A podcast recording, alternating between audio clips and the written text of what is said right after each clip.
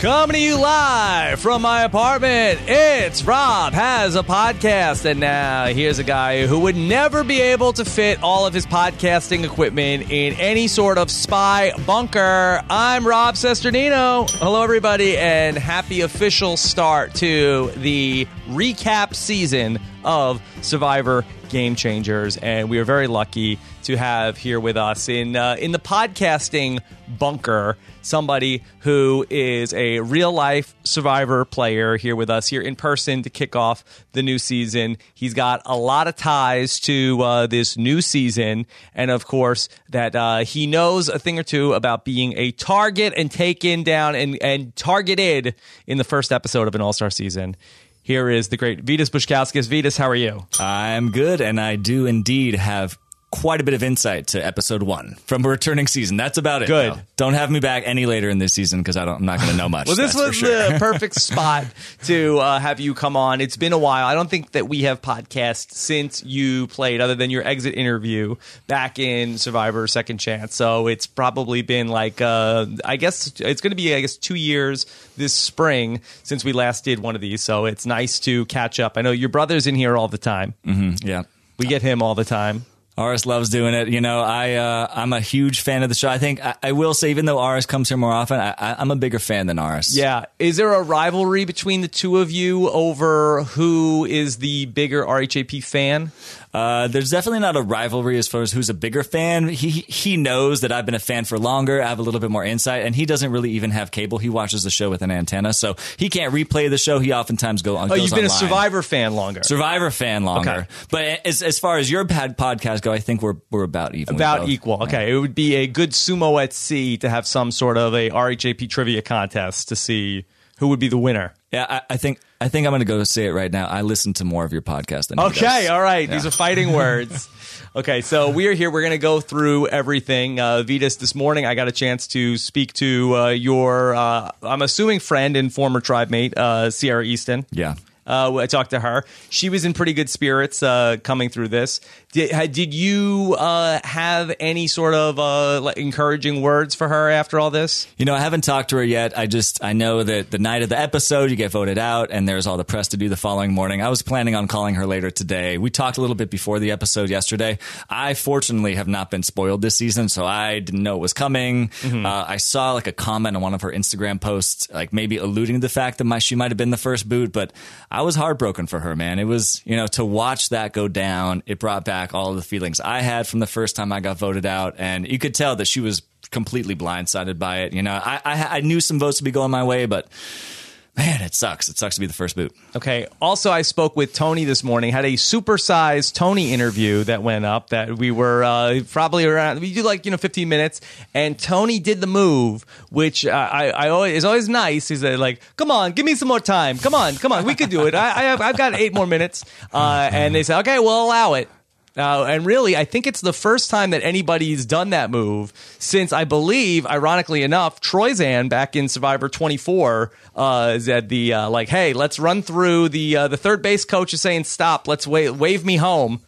Yeah, well, Tony's in it to win it. You know, he said it last night, and I don't think I don't think he knows the game's quite over for him yet. So he's still trying to get as much face time in there as possible. Well, I appreciate it because then Tony, then he goes, he's very reclusive, where then he's going to go back and hide in his spy bunker again for a couple of years. We may not hear from him again. So I was excited to get some extra time with Tony. That's all up in the podcast feed, and of course that we did the know it alls with Stephen last night. You were saying you were listening uh, on the way over Yeah, here. I did. I did listen to the Know It alls from last night. I didn't get to hear any of the exit interviews this morning, but I listened to you and Stephen kind of hash it out last night. I have some.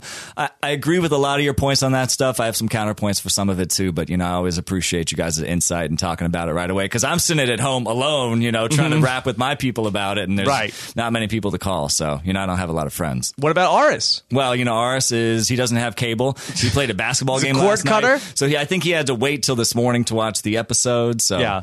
um, you know, I, one one of my best friends is Aussie these days, and so we were going to try to watch the episode last night together, but I had to go to a PTA meeting, so I couldn't I couldn't actually watch it with him. Okay. But uh, we talked a little bit later in the evening. All right. So uh, if you missed the know it alls last night, definitely check that out. Very fun to catch up with Stephen. And then we have our voicemail show coming up. Uh, one of your other fellow second chance uh, competitors, Kass McQuillen, is going to be on the voicemail. Are, are you have do you have any uh, relationship with with Kass? Is she just somebody like that you you weren't on a tribe with her? Do you know her at all? Yeah, never was on a tribe with Kass, um, but she has my socks from Second Chances. You know, Okay. We, we had to go. Do you want me to ask her we about had them? to go to tribe. I've talked to her about it, man, and she, you know, she'll sometimes play a little bit dumb, like what socks. And then the other day, she posted a picture of my socks on her Twitter account, and I was, you know, I was a little bit like, hey, why don't you send me those socks and give them back? Varner had my shoes; he sent them back to me. Why don't you throw Vytas's socks in the fire? You know, she has my socks, she used to wear them, and I think somebody else has my sweatpants from Second Chances as well. You know, my clothes are just strewn about with ex Survivor players, so I'm not sure exactly. Okay, collector's items. I'm excited to hear her insight, man, because Kass,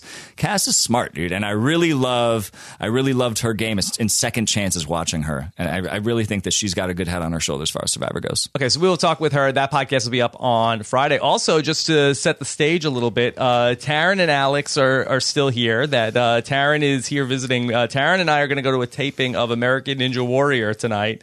Uh, a live studio audience in the studio today. Yeah. Yeah, Holla. Okay, so Taryn and Alex are here. Maybe Maybe laughing. It's probably me. we might get some questions from the audience uh, later on in this episode. love that, dude. So we'll bring see. them, bring them. Okay. All right. So I would love to get into, uh, again, uh, robhasawebsite.com slash iTunes for, uh, for all that stuff. Okay. So let, let's get into talking about this. And uh, I, I would just love to y- get your take to see Sierra go out that you have to imagine that, you, you know, you played with her. There's uh, probably few surprises to you in her game, but were you surprised how big of a target she had on her back coming into this game? You know, I- I'm actually not sure how big the target itself was coming into the game. I think she made like a few small errors on the beach early on. Um, you know, it's funny. Dalton did that thing where he posted names Right. of people that had like, here's who gunning for. And I think maybe one person was gunning for Sierra. Yeah, Michaela. Michaela was gunning for, but otherwise it was, hey, Tony and Sandra and Suri. And, you know, I, th- I don't think Sierra was a huge target. That being said, she has been portrayed as villainous in the past, and everybody kind of knows that. Um, but you know, the first vote, and it's and it's one of these things. I think it's the only real vote in Survivor that happens without a ton of strategy. People's deepest fear going onto the show is as long as I'm not first. I do not want to be first. So Yeah. it, it the first tribal is one of those primal fear things. It's truly everybody plays Sandra's game as long as it's not me. And there's not a lot of logic. There's not a lot of strategy going into it. And the fact that Sierra threw out a name or two early on, and that could be turned out around against her, was just easy fodder for her to be the first out. You know, I was thinking back to Survivor Blood versus Water, and uh, you know, when we look at that cast, it's such a, a a crazy cast because okay, so you were the first person out in Cambodia. Now Sierra is the first person out in uh, in Game Changers. Tina is the first person out in Survivor All Stars, and then the actual first boot in that season is like, really, is it Rupert or is it uh, Gervase's niece? It's I, I think It's it- very it's very muddy.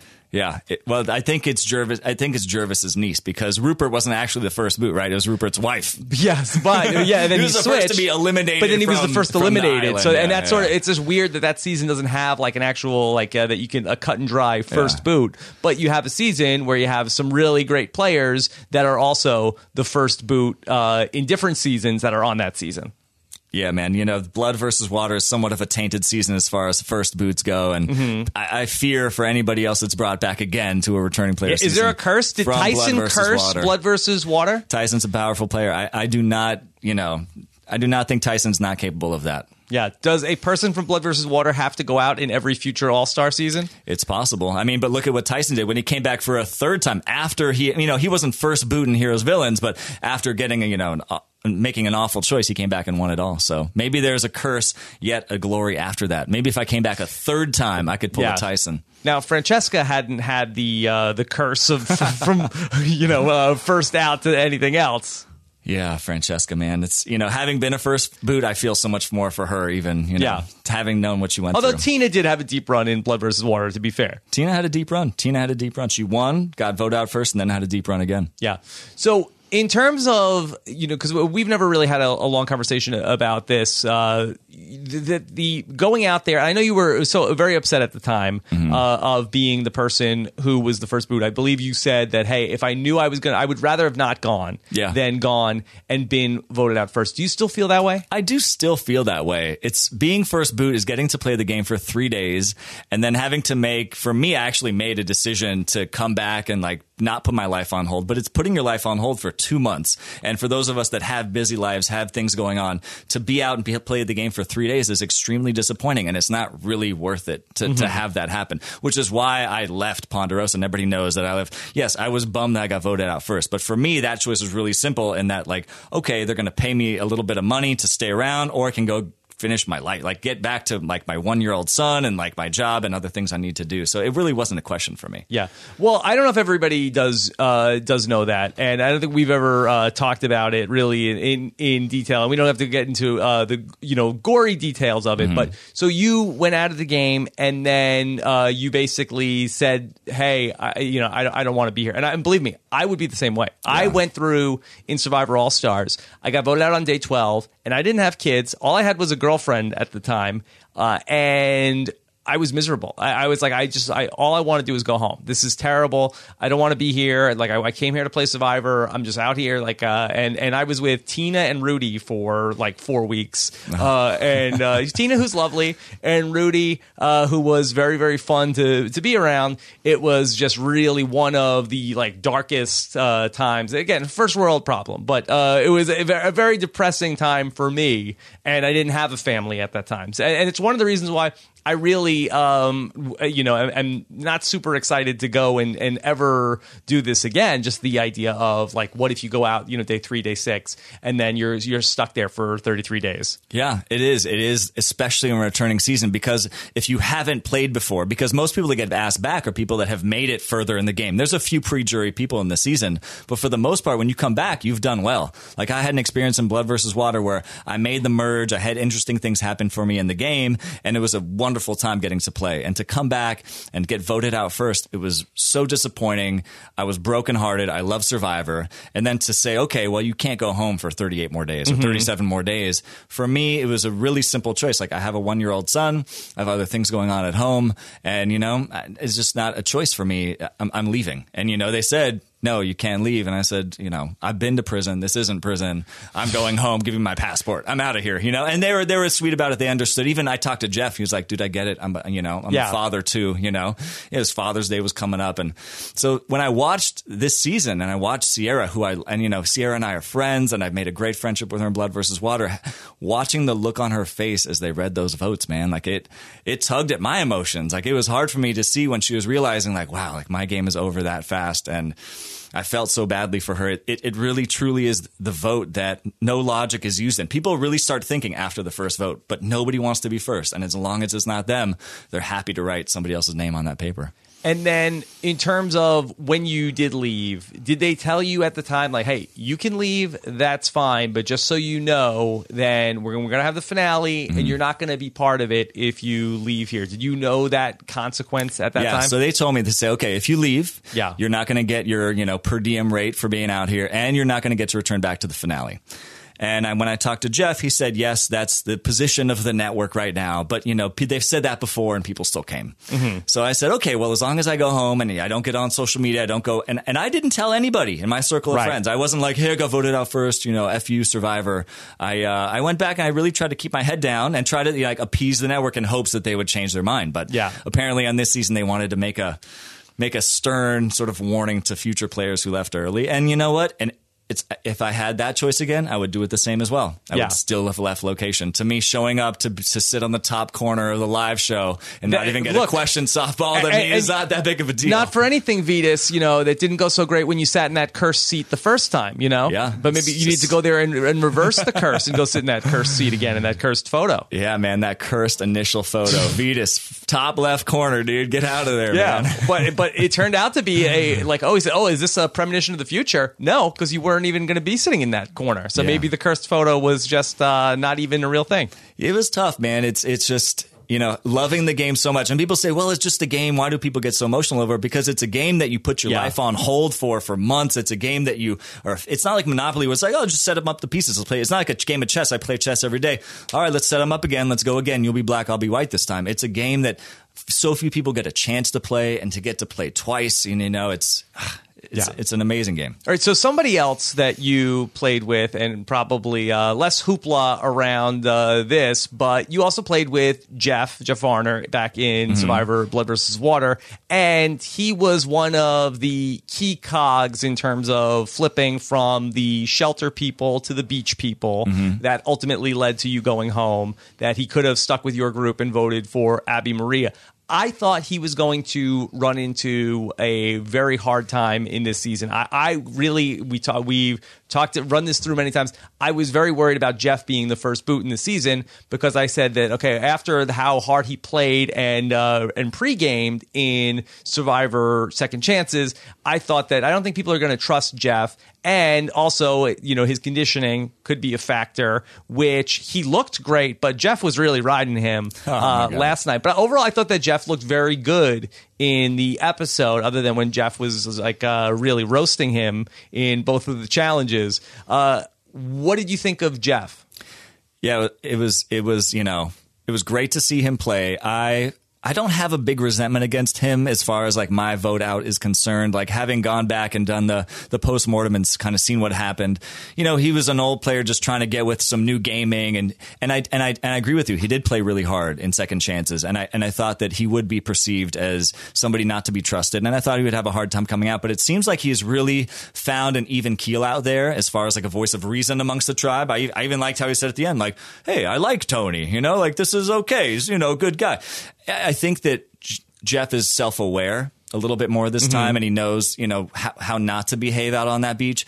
His conditioning is absolutely awful, and I think when you couple something together with like somebody who's not to be trusted and somebody who does awful and challenges, it's gonna be difficult. But I agree, he also looks great, very handsome guy. Yes, Very, very handsome man. You know, I'm proud of him. He got got in shape.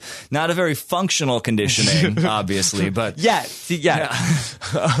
but uh, I think that there's a, a big difference in this game so far, and at least the early going in Survivor Second Chances. That I feel like that the speed of the game. That I feel like there's a conscious shift, and I, and I like to put this in terms of like uh, sports, where I feel like that we have gone from like a very fast paced game uh, that maybe the game was getting too fast, like coming into your season in second chances. That I feel like there's a conscious effort to sort of like slow the game down by the players, uh, while that people are trying to make big moves. I also think that people are also at the same time. There's like a like, hey, everybody, slow down. What's go like uh, that? You're making me feel uncomfortable. That you need to go. Whereas that there was a sense I think coming into your season in second chances that people we got to like hey for when, when the bell rings, boom, this game is on, and we saw like that manifestation in the beach people of like, hey, we got to be making all these alliances on the first day. I, I really think that you know uh, that season began to be a turning point of people starting to move away from that in terms of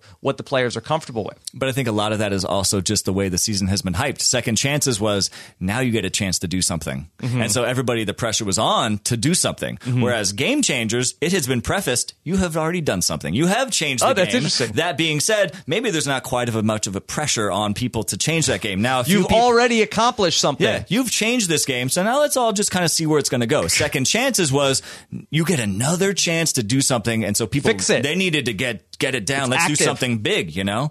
Um, I think anytime you have a returning player season. You have to understand, and this was my philosophy going into second chances. It didn't work, but I still believe it. You have to understand what everybody's emotional trauma is from the first time they played or the first few times they played. What happened to them, and how are they going to act to try to fix that? And you have winners that never really had a trauma. You know, like somebody like Tony, no, nothing ever really bad happened to that guy. So he's like, I don't really need to fix much. Or Sandra, like, I can stay the same way because I won. Whereas people who got hosed or blindsided, they're going to do something different because they don't want to feel that way again. Yeah, uh, we saw Sierra mention that, and I feel like that's something that Tyson often uh, has mentioned, like the person who's won on their first time, and, I think that probably that he was referencing uh, Aras in in that uh, instance where you know here's somebody who won the first time hasn't had the you know taken the punch of getting voted out out of the game, and it's a different feeling for that person coming back as opposed to the person where it all worked out. You never. I had that a little bit in my second season where I, while I didn't win the game, I never got blindsided in Survivor the Amazon, and I didn't know that feeling of hey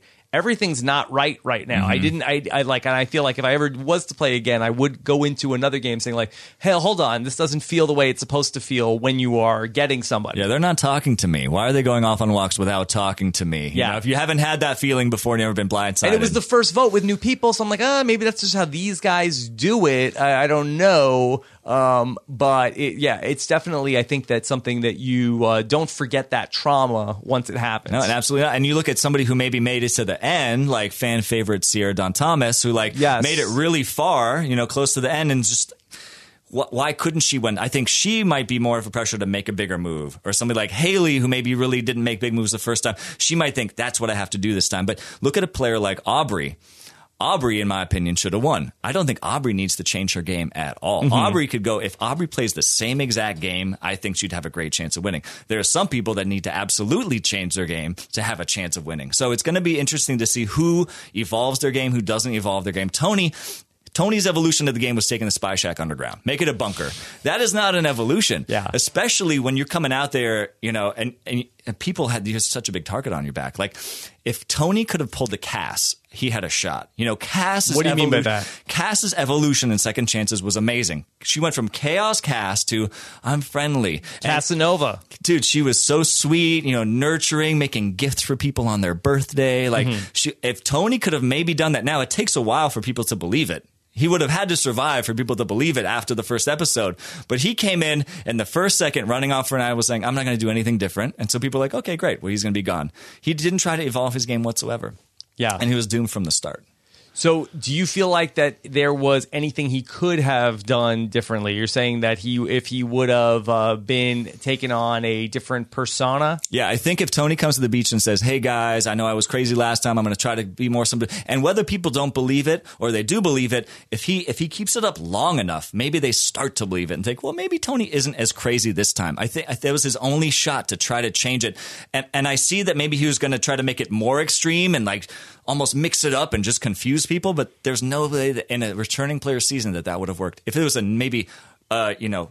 Him and a bunch of new players on a tribe that could have worked, but not in a returning player season. Yeah, I think that for Tony, uh, while I, I think that maybe he might have made some people uneasy, I think that the real big thing that you have to look at is that confrontation he had with Sandra, and uh, when he's up in the middle of the night and she's talking with Troyzan. And they're going through everything, and then he ends up being spotted by her. And he told me in the exit interview, she actually saw him while he was like crawling around. She says, "Tony, what are you doing out there? You look like a dog." Uh, and then he came out and then started like confronting them. But I think that the way that they that he engaged with her, It was awful. It was absolutely. I agree with you 100. percent You know, you catch people talking. Great. Ask them what they said. He heard what they said. Okay, they lied to you. So what if they're awful lies? Now you know that they're liars. You don't have to punish them. Like he came off and got angry at them. Like, oh, you're lying to me. I know they're plotting against you. Just keep it in the back of your mind as information. You know, mm-hmm. keep that. Don't start lashing out at people once you hear them because everybody's going to lie, and you can't start lashing out. Once he starts lashing out, then all of a sudden he puts the target on himself. Yeah, I think that Tony, if there was anything that I could like try to, you know, talk to him about, if he was ever going to go play again, it's almost like he needs to like exhaust himself. Like he's almost like a boxer that like comes in and he's too strong into these things. Like he needs to just be like running like a big dog. Like you need to just like Tony go run 500 laps uh, like up and down the beach. Totally. And then at nighttime you can go to sleep and not be like having so much nervous energy that you're up thinking of things, uh, you know, crazy ideas.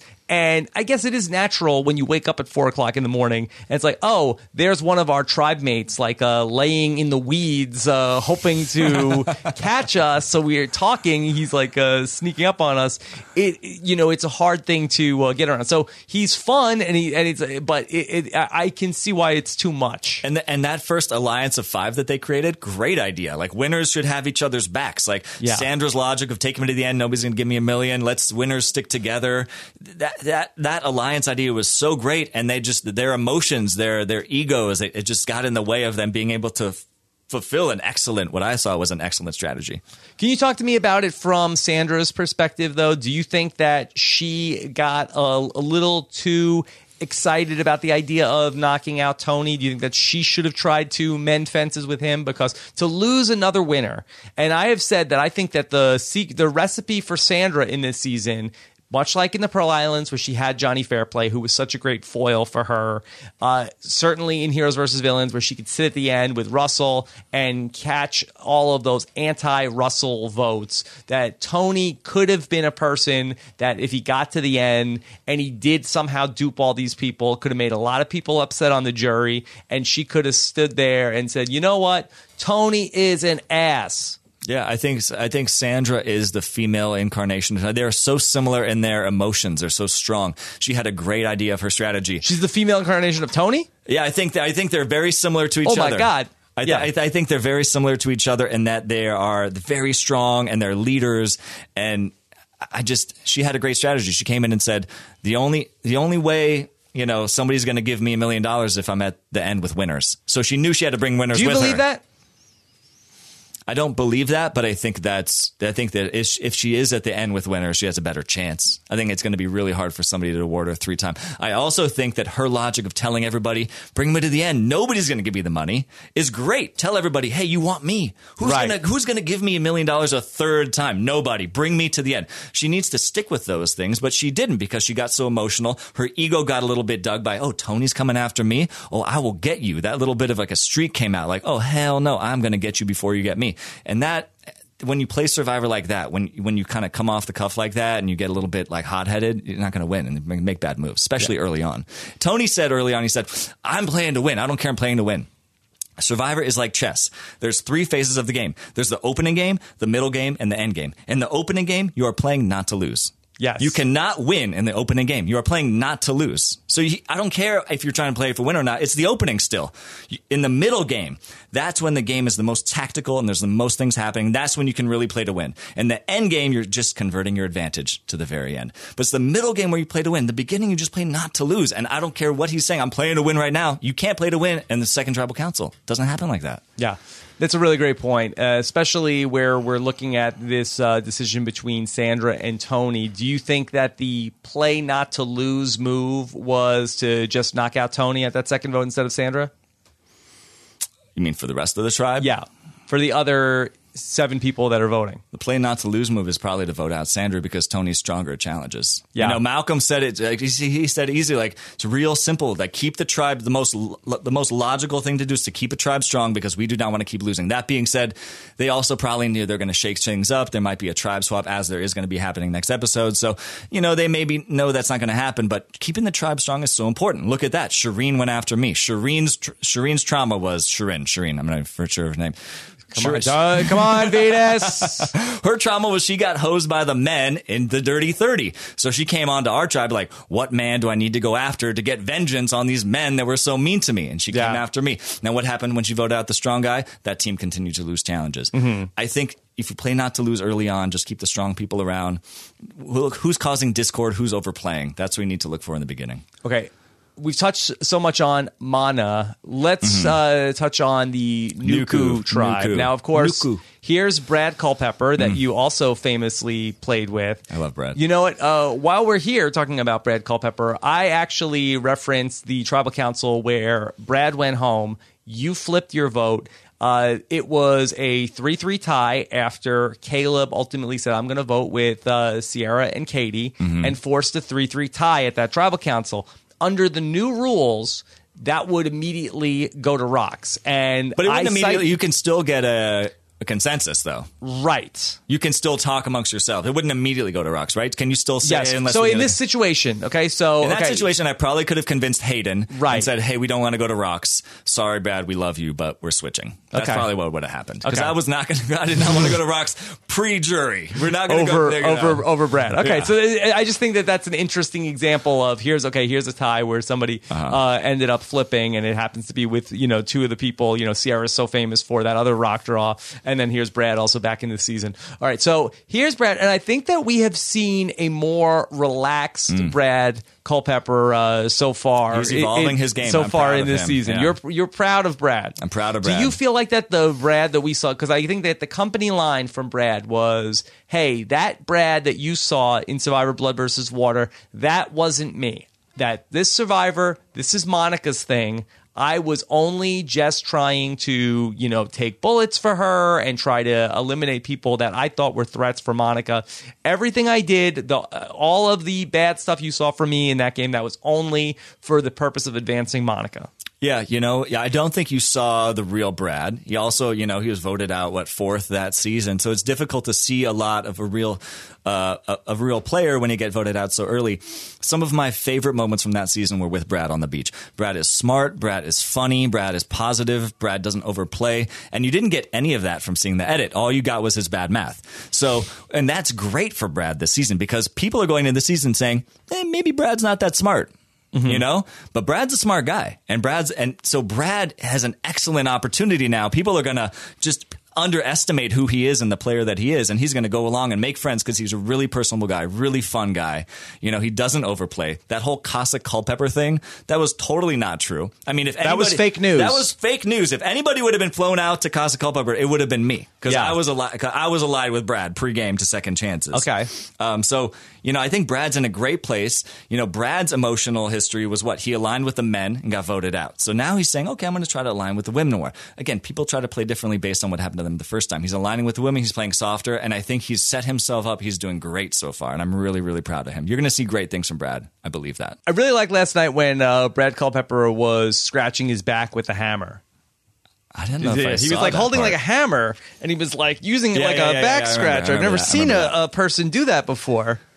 But uh, Brad is so tough that he can use a, a hammer to uh, scratch his own back. I mean, Brad is a, a- probably one of the toughest dudes I've ever met. He had a really long career in the NFL. You know, if you saw him doing all the work at the bottom of that snake last night in the challenge, he was the guy at the bottom in the water lifting that snake up to everybody.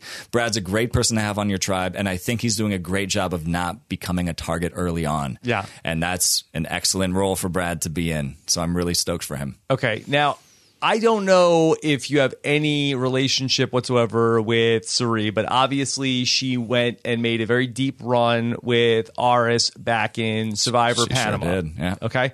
But here she was, and she was very much on the hot seat last night over at the Nuku tribe. First off, uh, do you know Cirie at all? I've met Cirie a few times. I met Cirie at Ars finale, and then I think we all hung out one time after that season. But I don't really know her that well. No. But you've watched her at least her first game closely. I watched her first game. I watched her second game. I don't know if I watched her. Th- how many times? This is her fourth this is time. four right? for Cirie, Yeah, I did. yeah. I watched the game where she took she took Erik's immunity, where she made him give up the immunity. Yes, fans versus Fans' favorites. favorites, yeah. Okay. So, how did you feel like she was handling this notion that your buddy Ozzy is uh, not super comfortable with Cirie after getting blindsided by a group that she was in in Micronesia?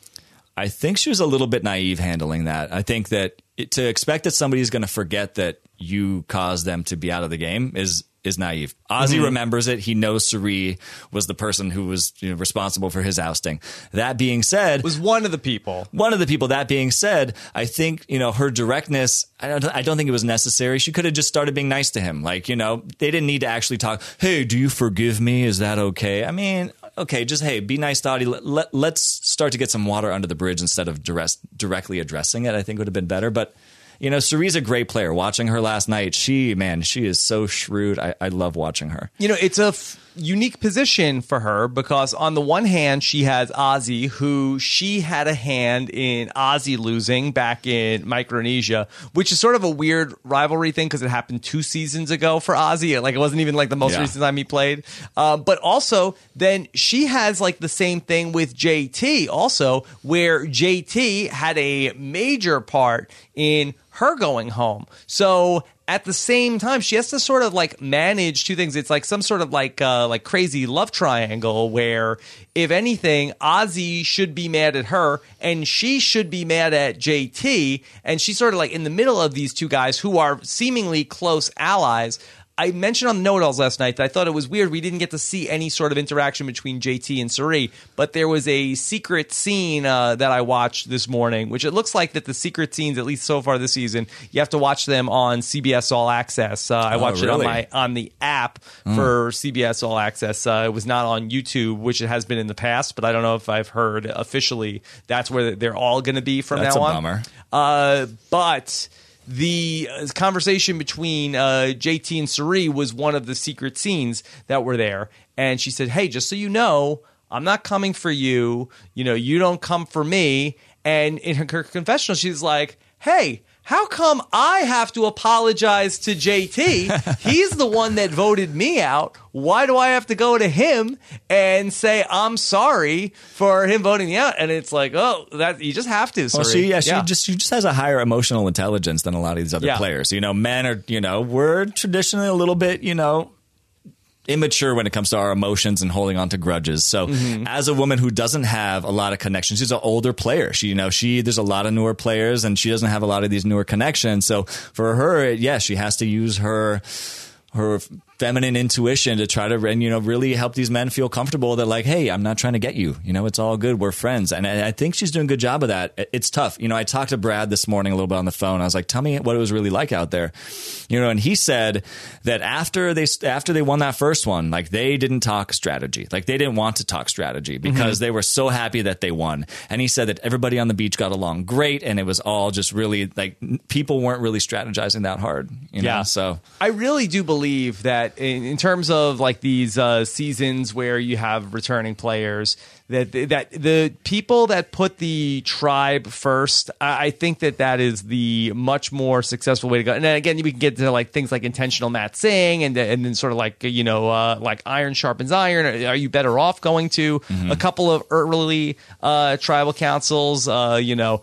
Um, it's certainly you know Spencer gets to the end after going through a few tribal councils with Ta Keo, but ultimately Jeremy wins it, and he was on the tribe that was much more functional.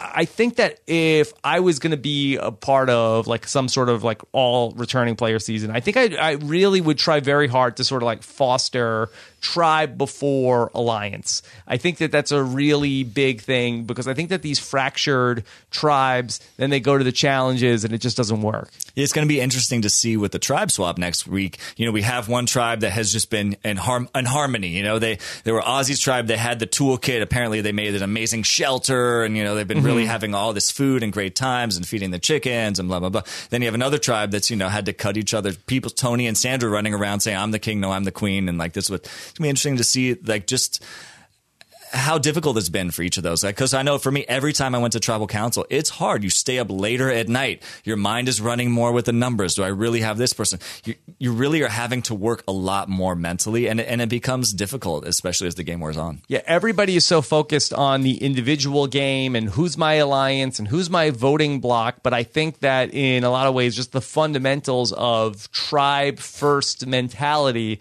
I think that really does, you know, it's going to help you avoid going to these tribal councils.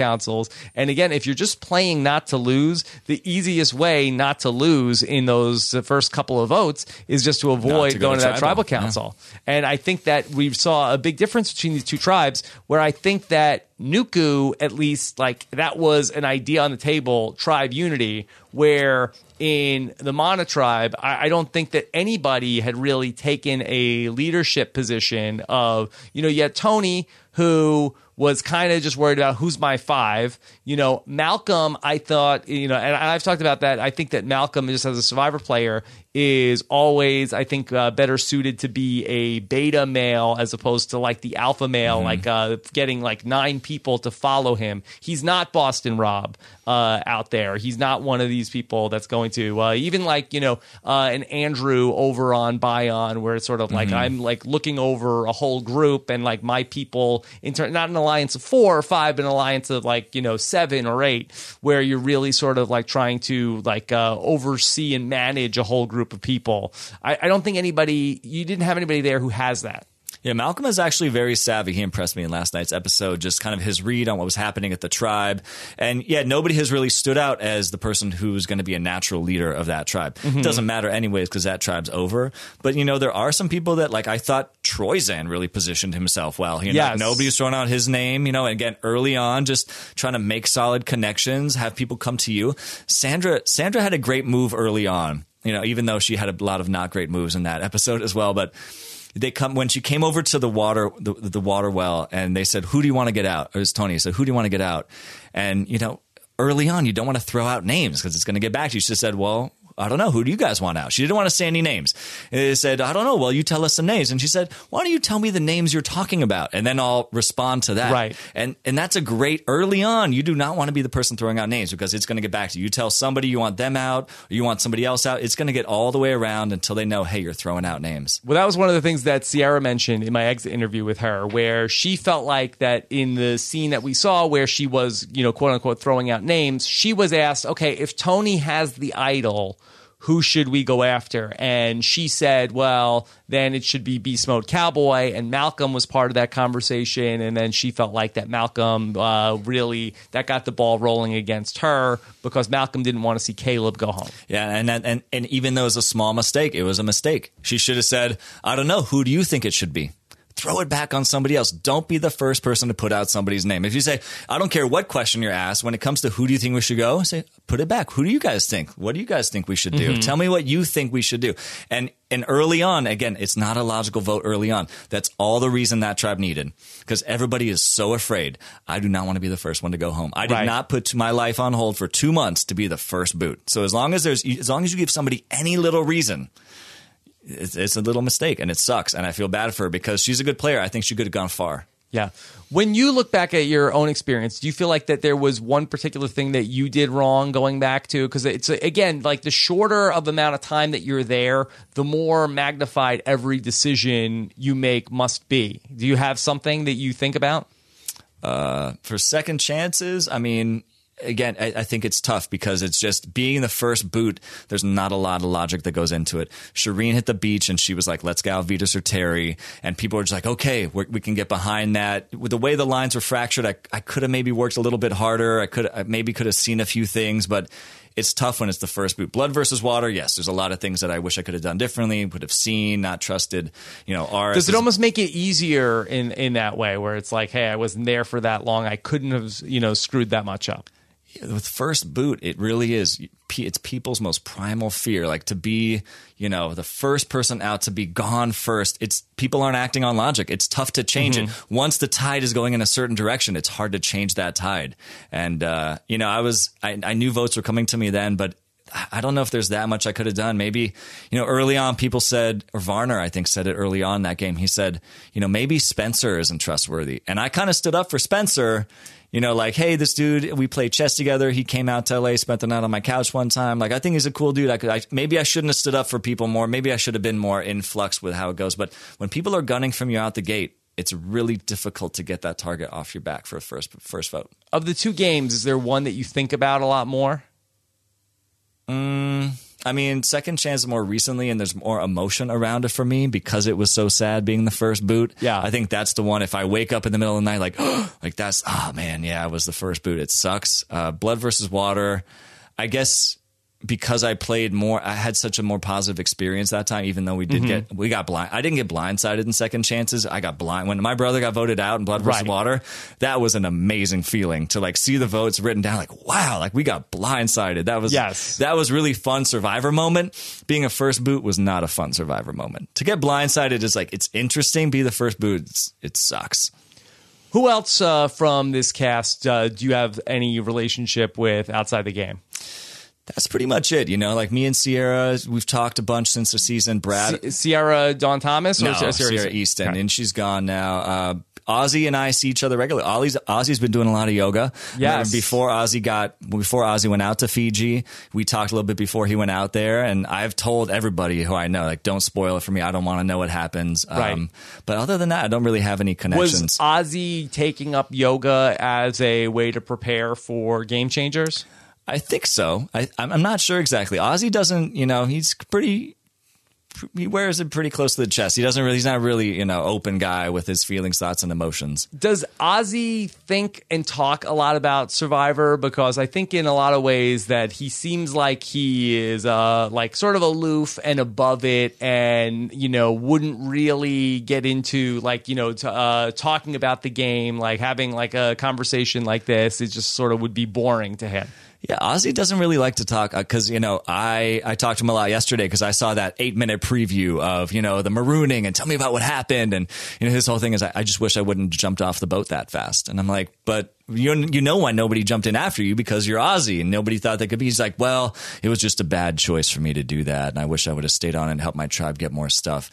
You know, and that's all he wanted to say. And we wanted to have a big viewing party last night. Like, yeah, let's invite a bunch of people. Come on. And he's like, I don't really want to. I maybe want to watch with a couple people. I, I don't think he loves the game aspect or the show aspect. He loves survive. He loves the adventure. Mm-hmm. I know that even given a chance to go back a fifth time, he'd be back there in a heartbeat. You know, Ozzy lives and breathes living on a tropical island. For him, like that's the best thing you can possibly give him. But I, I'm not sure he loves the show, the actual airing on TV part of it. It does seem as though throughout his Survivor career, he like keeps the you know uh, the Survivor fandom like at arm's length. Uh, he does not want to particularly engage with No, like these conversations Yeah. that are happening outside of the game, and that's fine. You know, that's uh, you know every uh, to each their own. Uh, with that, it just seems like somebody who has done so much of this and has played so much Survivor, it's almost like a weird disconnect that they don't really enjoy talking about. It is. It's totally weird. It's totally weird disconnect. But and I look back on his game from Cook Islands was the first time he played. Yeah. When he got and for me that was like one of the biggest disappointments of victories. And I know a lot of people thought, yeah, Yul should have got it, whatever. Like I watching Ozzy play that game, you know, he is built for Survivor, and I really wish he would have won that season. And I, I don't think he's really going to change his game around that much. Knowing him as a person, I don't really know how far he did, how far he went, but I don't see Ozzy changing his game much at all. I think you can expect that from him, and I think that's an advantage for Ozzy going into this game because he's never been seen as a supervillain, a, a massive strategic threat. You know, he, he's good at challenges, and I think if he, I think if he makes the merge, he'll start to be seen as a threat because people know he can win. But other than that, it's Ozzy. Everybody knows what you're going to get. Let me ask you some questions I have from the listeners of Rob Has a Podcast. Are, are you up for this? I love that, man. I love the listeners. of Rob Okay. had a podcast. Amanda Rabinowitz wants to know from you, Vytas, WWMD. what would Monica do? Uh, you know, I think that that's a great gameplay for Brad. I, I don't think he really thinks about what his wife would do at all. But, you know, when he invokes the fact that you remember, I have a wife and I default to her, what's the easiest way for an alpha guy to seem not alpha? To make it seem like his wife runs the show. You know, so hey, I'm not an alpha. I just wonder what my wife would tell me to do. Right. That's a great way to make people seem like, oh, he's not going to be that bossy. Yeah. I mean, for Brad to, you know, uh, bring up the specter, what would Monica do? I mean, could you tell me what is the Monica Culpepper uh, Survivor Manifesto? Like, how? What is her Survivor worldview? Monica Culpepper. You know, I never really.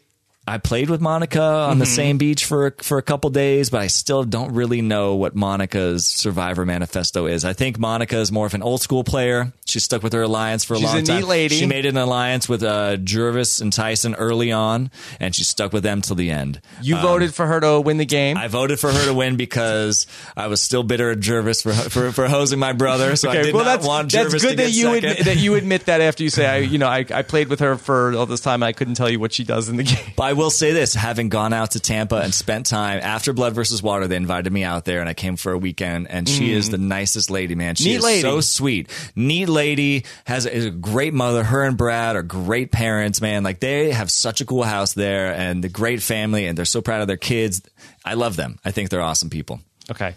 Matt Lefton has a question. Uh, do you think that the new twist factored into the landslide votes of 9 to 1 and 7 to 2? Is this a positive for the pre merge or a negative? I don't think the new twist factored in much to those votes at all. I think, you know, like I said, the the first vote is, you know, make it easy. It's not me. Sierra gave them just the smallest reason, and it sucked for it sucked for her. But you know, she is a villain, and you can get her out. Brad told me when he found out when they came to that challenge the next day and they saw the Sierras voted out that they were happy. they're happy because they're like, yep, she's she's a slippery person. You know, we're happy that one of those types of people has gone off the show. So Mm-hmm. I think everybody is kind of easy vote for them. Yeah, I don't I don't know if things are going that's factoring in yet as far as not splitting votes. What do you think? Was it a missed opportunity to not have immunity idols on the beach? It looks like that the idol is going to be back, In- back hidden in the challenges. challenges. Yeah, it looks like that. Like we saw back in uh, Survivor Second Chances, and um, I believe it's it was the the first. I know it was the first episode, right? I guess I guess your season it was just one. It was just Mm-hmm. just you- just you uh, your tribal council in that episode, and as opposed to two tribal councils in the first episode of this season. And so uh, Wentworth found that idol during that first challenge, and an idol was potentially in play at the first tribal council. We've seen two tribal councils and no chance to get the idol. So for somebody like Tony, he really never had a shot. If his whole game relied on him finding an immunity idol to hold idols back until at least the third challenge of the season. I feel like seems like maybe a missed opportunity. Did they hold it back, or did just nobody find it? Because it's got to be. so. It That- has what- to, there what- has to be a so- clue at the beach now. Yeah, and it could have been me- available for the second immunity. But you have to imagine that if there was a clue to be found, Tony would have found it in six days. No, you know, Wentworth found a clue within the first few hours, and she got it at our first challenge, right? She was that very first challenge. So she had idol going into the very first tribal council. Mm-hmm. It- would Tony have found it? I don't know how, how hard are they making it to find this year. You know, every year that that that beach producer has is who's in charge of placing it gets to pick do we want it or not. I would have loved to see it. I love how complex idols make the game, um, and then you get to start splitting votes and doing weird things, but. Right? Like if we would have had that seven to two vote uh, against Tony, uh, and he does have an idol. I mean, uh, does you know? Uh, what what gets changed? Uh, I don't know, but we'll see. We'll see. Uh, Kevin Donnelly wants to know: Is Sandra the greatest ever? If Vytas says no, please kick him out immediately. I mean, by I mean by what metric? By the metric who's won the most, then absolutely she is. You know, I mean, what other metric can you have on, on uh, other than who has won the game? Because the point of a game is to win the game. So by that metric, then absolutely, is she the smartest player or the most strategic player or this? I mean, many many things can be argued, but you can't argue the fact that she's won two million dollars. Yeah. I the whole idea of taking her to the end though. I, I watched one of those secret scenes and Troyzan was talking about his alliance with Sandra and they asked him like uh, or he was talking about like uh, he's like yeah Sandra I'd go to I'd go to the end with her because I'd sit there and I'd say "Doug, look at me look at didn't I have balls to bring Sandra Diaz to the end and I think if I was a juror, I would vote for her uh, for that. It's like, yeah, you that, that, that was a dumb idea. I think I think it's easy to con- it's a logical line to convince people of while you're on the beach to say take me to the end. As viewers, as people with a bit of perspective out here, we could say maybe not the best thing to listen to, Yeah. but if I was on the beach and she said take me with you, nobody's going to give it to me, I would maybe think, yeah, she's kind of right. Maybe nobody would. I think she's she's got a good game. She's good at convincing people. She has excellent people skills. I think you'd have to be crazy to go to the end with her. What would it be like to have her as your mom, dude? Like, is she always on, man? Like, I'm the queen. Yeah, she's not going to Take take, me it. with yeah, no.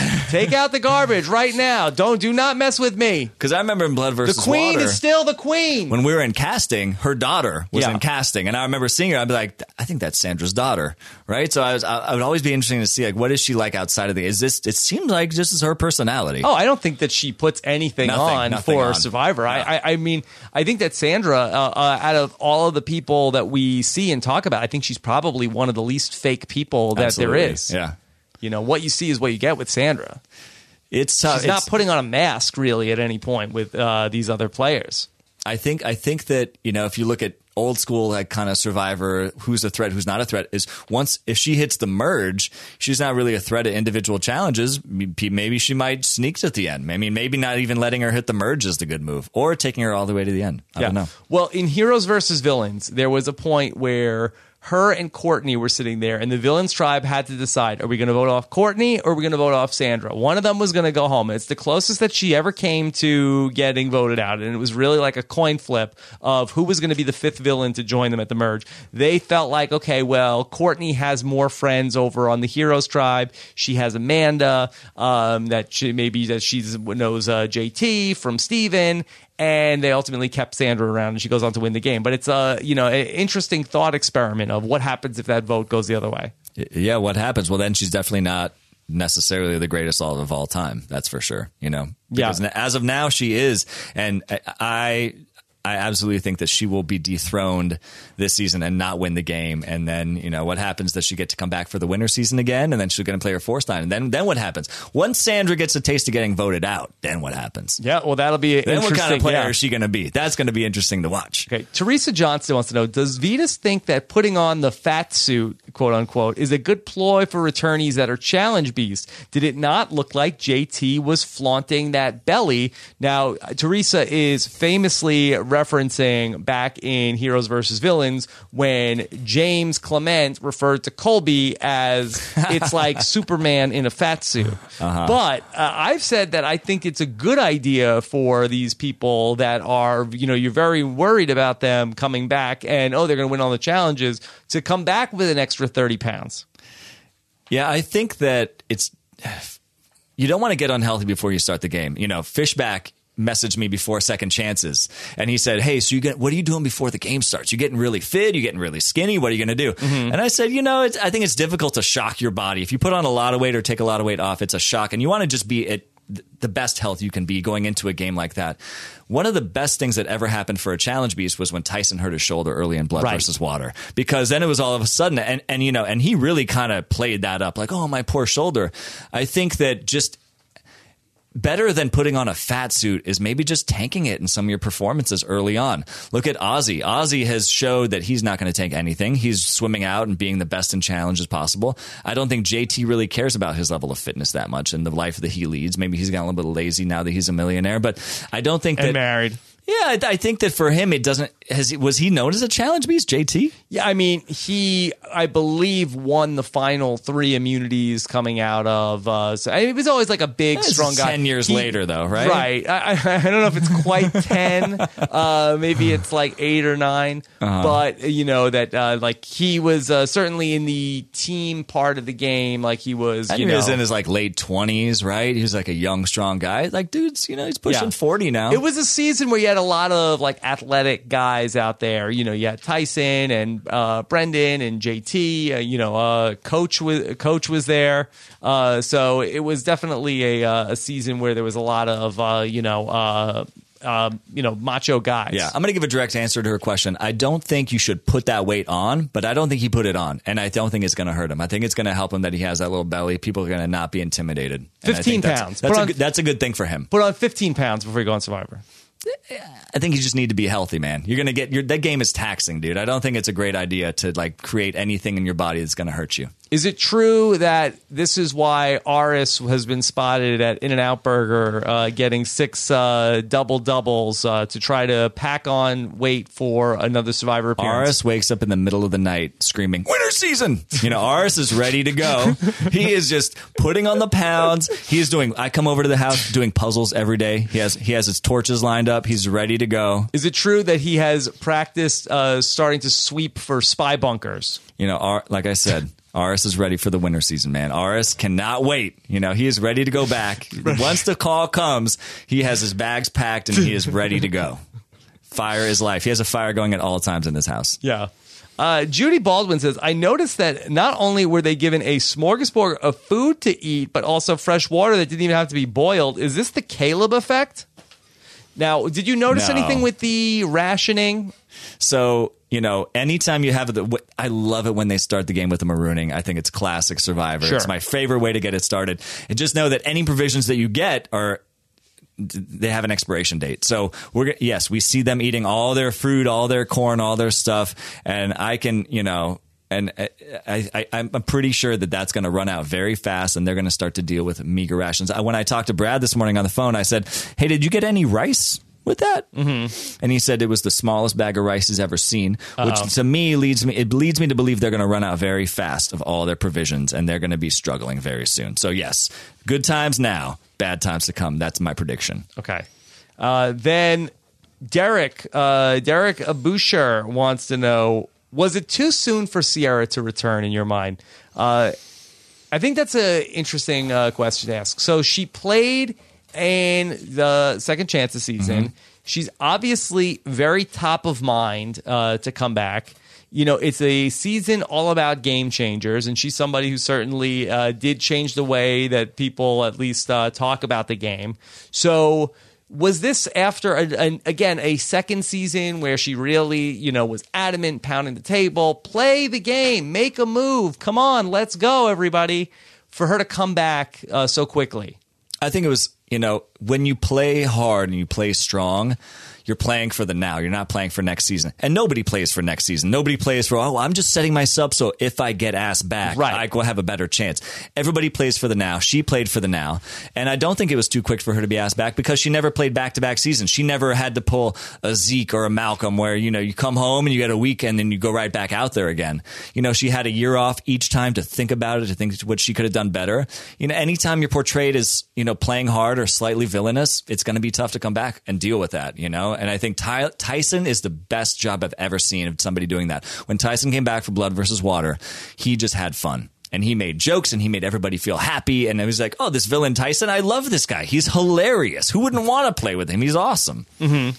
And do you feel like that part of that carefree attitude came after losing in Heroes versus Villains, or that's just who Tyson is? I think it's a, I think it's both. First of all, it's all it's who he is, but also when you make such a bad mistake like he did in Heroes Villains and get portrayed so poorly, you can't really do much worse than that. Like me, if I ever got to come back, like I can never do worse than I did.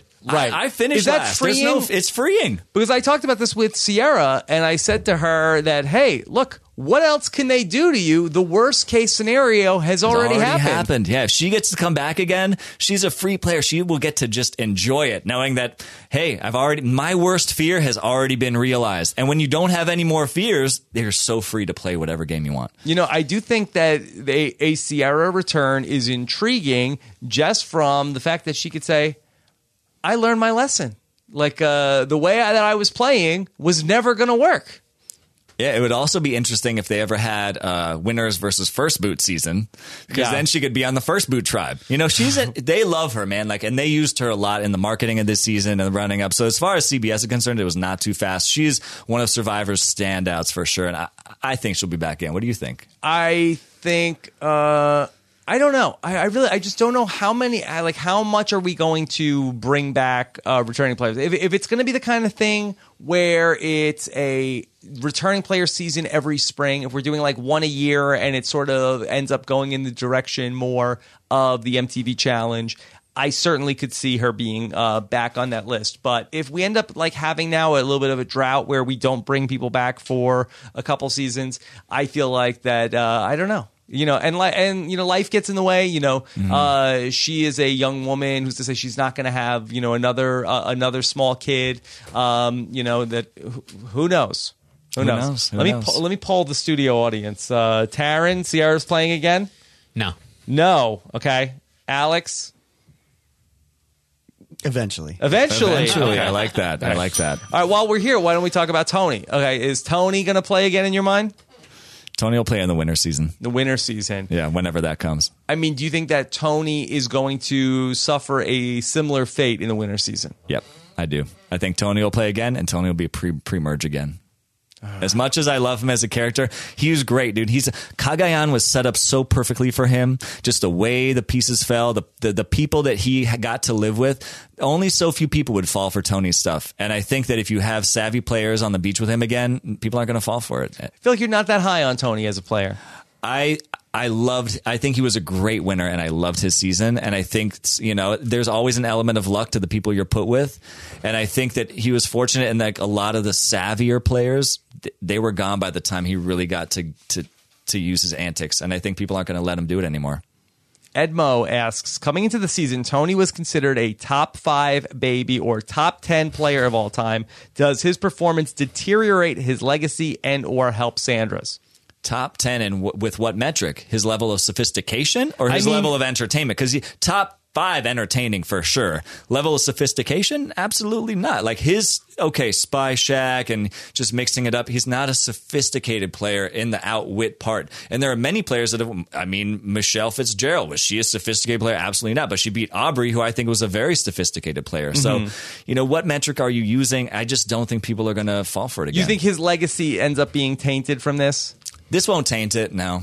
No, I, Uh, I don't think so. I mean, I, I don't know what you came away with. Like, what was the new discovery? Like, wh- how is our worldview of Tony different today than it was two days ago? I think I think it would have been more tainted for him had he made it a little bit deeper and had just been you know, quote sort of people saying negative things or not trusting him. It, it, it, you can kind of get halfway through the game and have people just questioning your every move, like, ugh, Tony, he's so lame. Continue to put him down. He went big, he went hard. That's who Tony is, and you know what? That's he, will stay that way in, in in the lore of Cagayan. He's too big for this game. Too big for this game.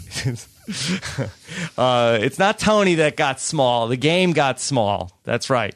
All right. Um, Edwin Johnson wants to know how can yoga help us get over the loss of Tony from this game? Well, well, yoga's about being in the moment, man, and we have to be we have to move on with the pieces that be we present. have. You know, like for me, my yoga practice is very physical, and dude, I'm getting older. I'm pushing 40 soon, and you know, we all can't do the things we used to. Mm-hmm. Tony couldn't do the things he used to, man. Tony, you know, had to evolve and he didn't. And our yoga practice has to evolve or, yeah. or else that's it, man. So I, I, love the dude. Just take a deep breath and let's move on. Now, I see your face uh, every day on uh, when I log in and I do my workout on my P90. Mm-hmm. Uh, I see you that you are the face, one of the faces of three week yoga. Is that right? Yeah. So I've been fortunate enough. There's this amazing company called Beachbody. Yeah. And they hired me as one of their uh, yoga experts. So right. I am now, along with, you know, Tony Horton and Shaun T right. and Autumn Calabrese. That's my guy, Tony Horton. Super trainers, man. Some of like the biggest names in fitness. Now I get to teach on the same platform they do, and it's been this amazing opportunity. And, it's, and so it's just cool. like a total coincidence because I started doing it as a my New Year's resolution because you know as we were talking about everybody's getting older. You know, I said, okay, well, I want to get back into uh, working out, and I'm doing that. I'm like, hey, that's Vytas. I mean, the future of fitness is online, dude. I Yeah. mean, who wants to go to the, like, spend the time, drive to the gym? It's like you can do it in your home for like 20, 30 minutes, get a great workout. No, I love it. It's, so the only it's the only way I can do it. I can't go I can't go to the gym. I'm going to procrastinate all day and, and and push it off. And then because I was doing it, we we reached out to them and we had them uh, starting to do some ads on the show. I don't want to make it sound like that this is that this is the ad. Like we I started doing this and we got them to come on and be a sponsor. And then we have a, one month code if you want to try out doing uh, yoga with Vytas, you can do it for free for one month. Uh, text Rob to three zero three zero three zero. Okay, that's one month. You can do it, it's three weeks of yoga. You'll be have an extra week to spare. You can start And it again. uh, here's the dope thing about doing yoga with Beachbody too is that we designed it to really be like for everybody. Like I'd be happy giving this to my mom. In fact, I gave it to my mom. I was like, "Mom, you need to start doing some yoga." It really is. I don't care if you d- tried yoga, don't try yoga. This is for everybody, and you're gonna love it. yeah, totally come to yoga with Vytas. So funny Beachbody story, by the way. They have this like summit every year where their super trainers are famous. Like Tony Horton's famous, Shaun T is famous, and everybody's recognizing, like, oh my god! And so people started recognizing me out there, and they're like, wow, how do they know you? It was like, oh, I saw you on Survivor. I love you on Survivor. yeah. Uh, so it, it's very it's very fun. I just I, I couldn't I couldn't get over it. Like oh wow I, I like uh, like you're all, like on the thumbnail. Yeah, dude, I am, man. I'm I'm really lucky, man. That's been I've been so fortunate. It's you know, it's such a great gig for me. Okay. Amanda has another question. She says that Michaela's greatest weakness is her inability to hide her emotions. But now, in two separate seasons, we've seen Michaela vote against her feelings, uh, voting Mari instead of Figgy in Millennials versus Gen X, and now voting off Tony instead of a weaker player. What does this tell us about Michaela as a player? And that narrative was certainly out in full force that Michaela cannot hide how she's feeling, yet we have seen her at different points vote against those feelings. Yeah, so I think I, I think that Michaela's emotion is very difficult for her to deal with, and I have seen many people like this. And my, I think we all know people like this. They're very reactive, but then when it comes down to making a choice, that they can kind of rein it in. But it's really I think easy to play with somebody like that to know exactly what she's thinking because she can't hold it in and she'll be a really easy person to read. People that aren't emotional, that you know, that have a great poker face, you know, this Rob Cesternino from the Amazon, great poker face. That dude, you're you're amazing. You're amazing. Very, uh, very honestly, if you, on the rewatch, uh, not a great poker face. Very so-so poker face. I just want to get asked back to this podcast. I'm trying to say Okay, something that's nice fine. about you, man. That's fine. Uh, but you know, it's really easy to read her, and everybody can read her really well. And and it's uh, uh, is that the kind of person you want to keep around because they're easy to read? I say yes. I say yes. Yeah, that conversation she had with Aubrey, I thought was uh, really interesting, and that's going up to the Ciera vote, where Aubrey was like, "Yeah, okay, well, they're putting you out there as a decoy, but those things, you know, they can change."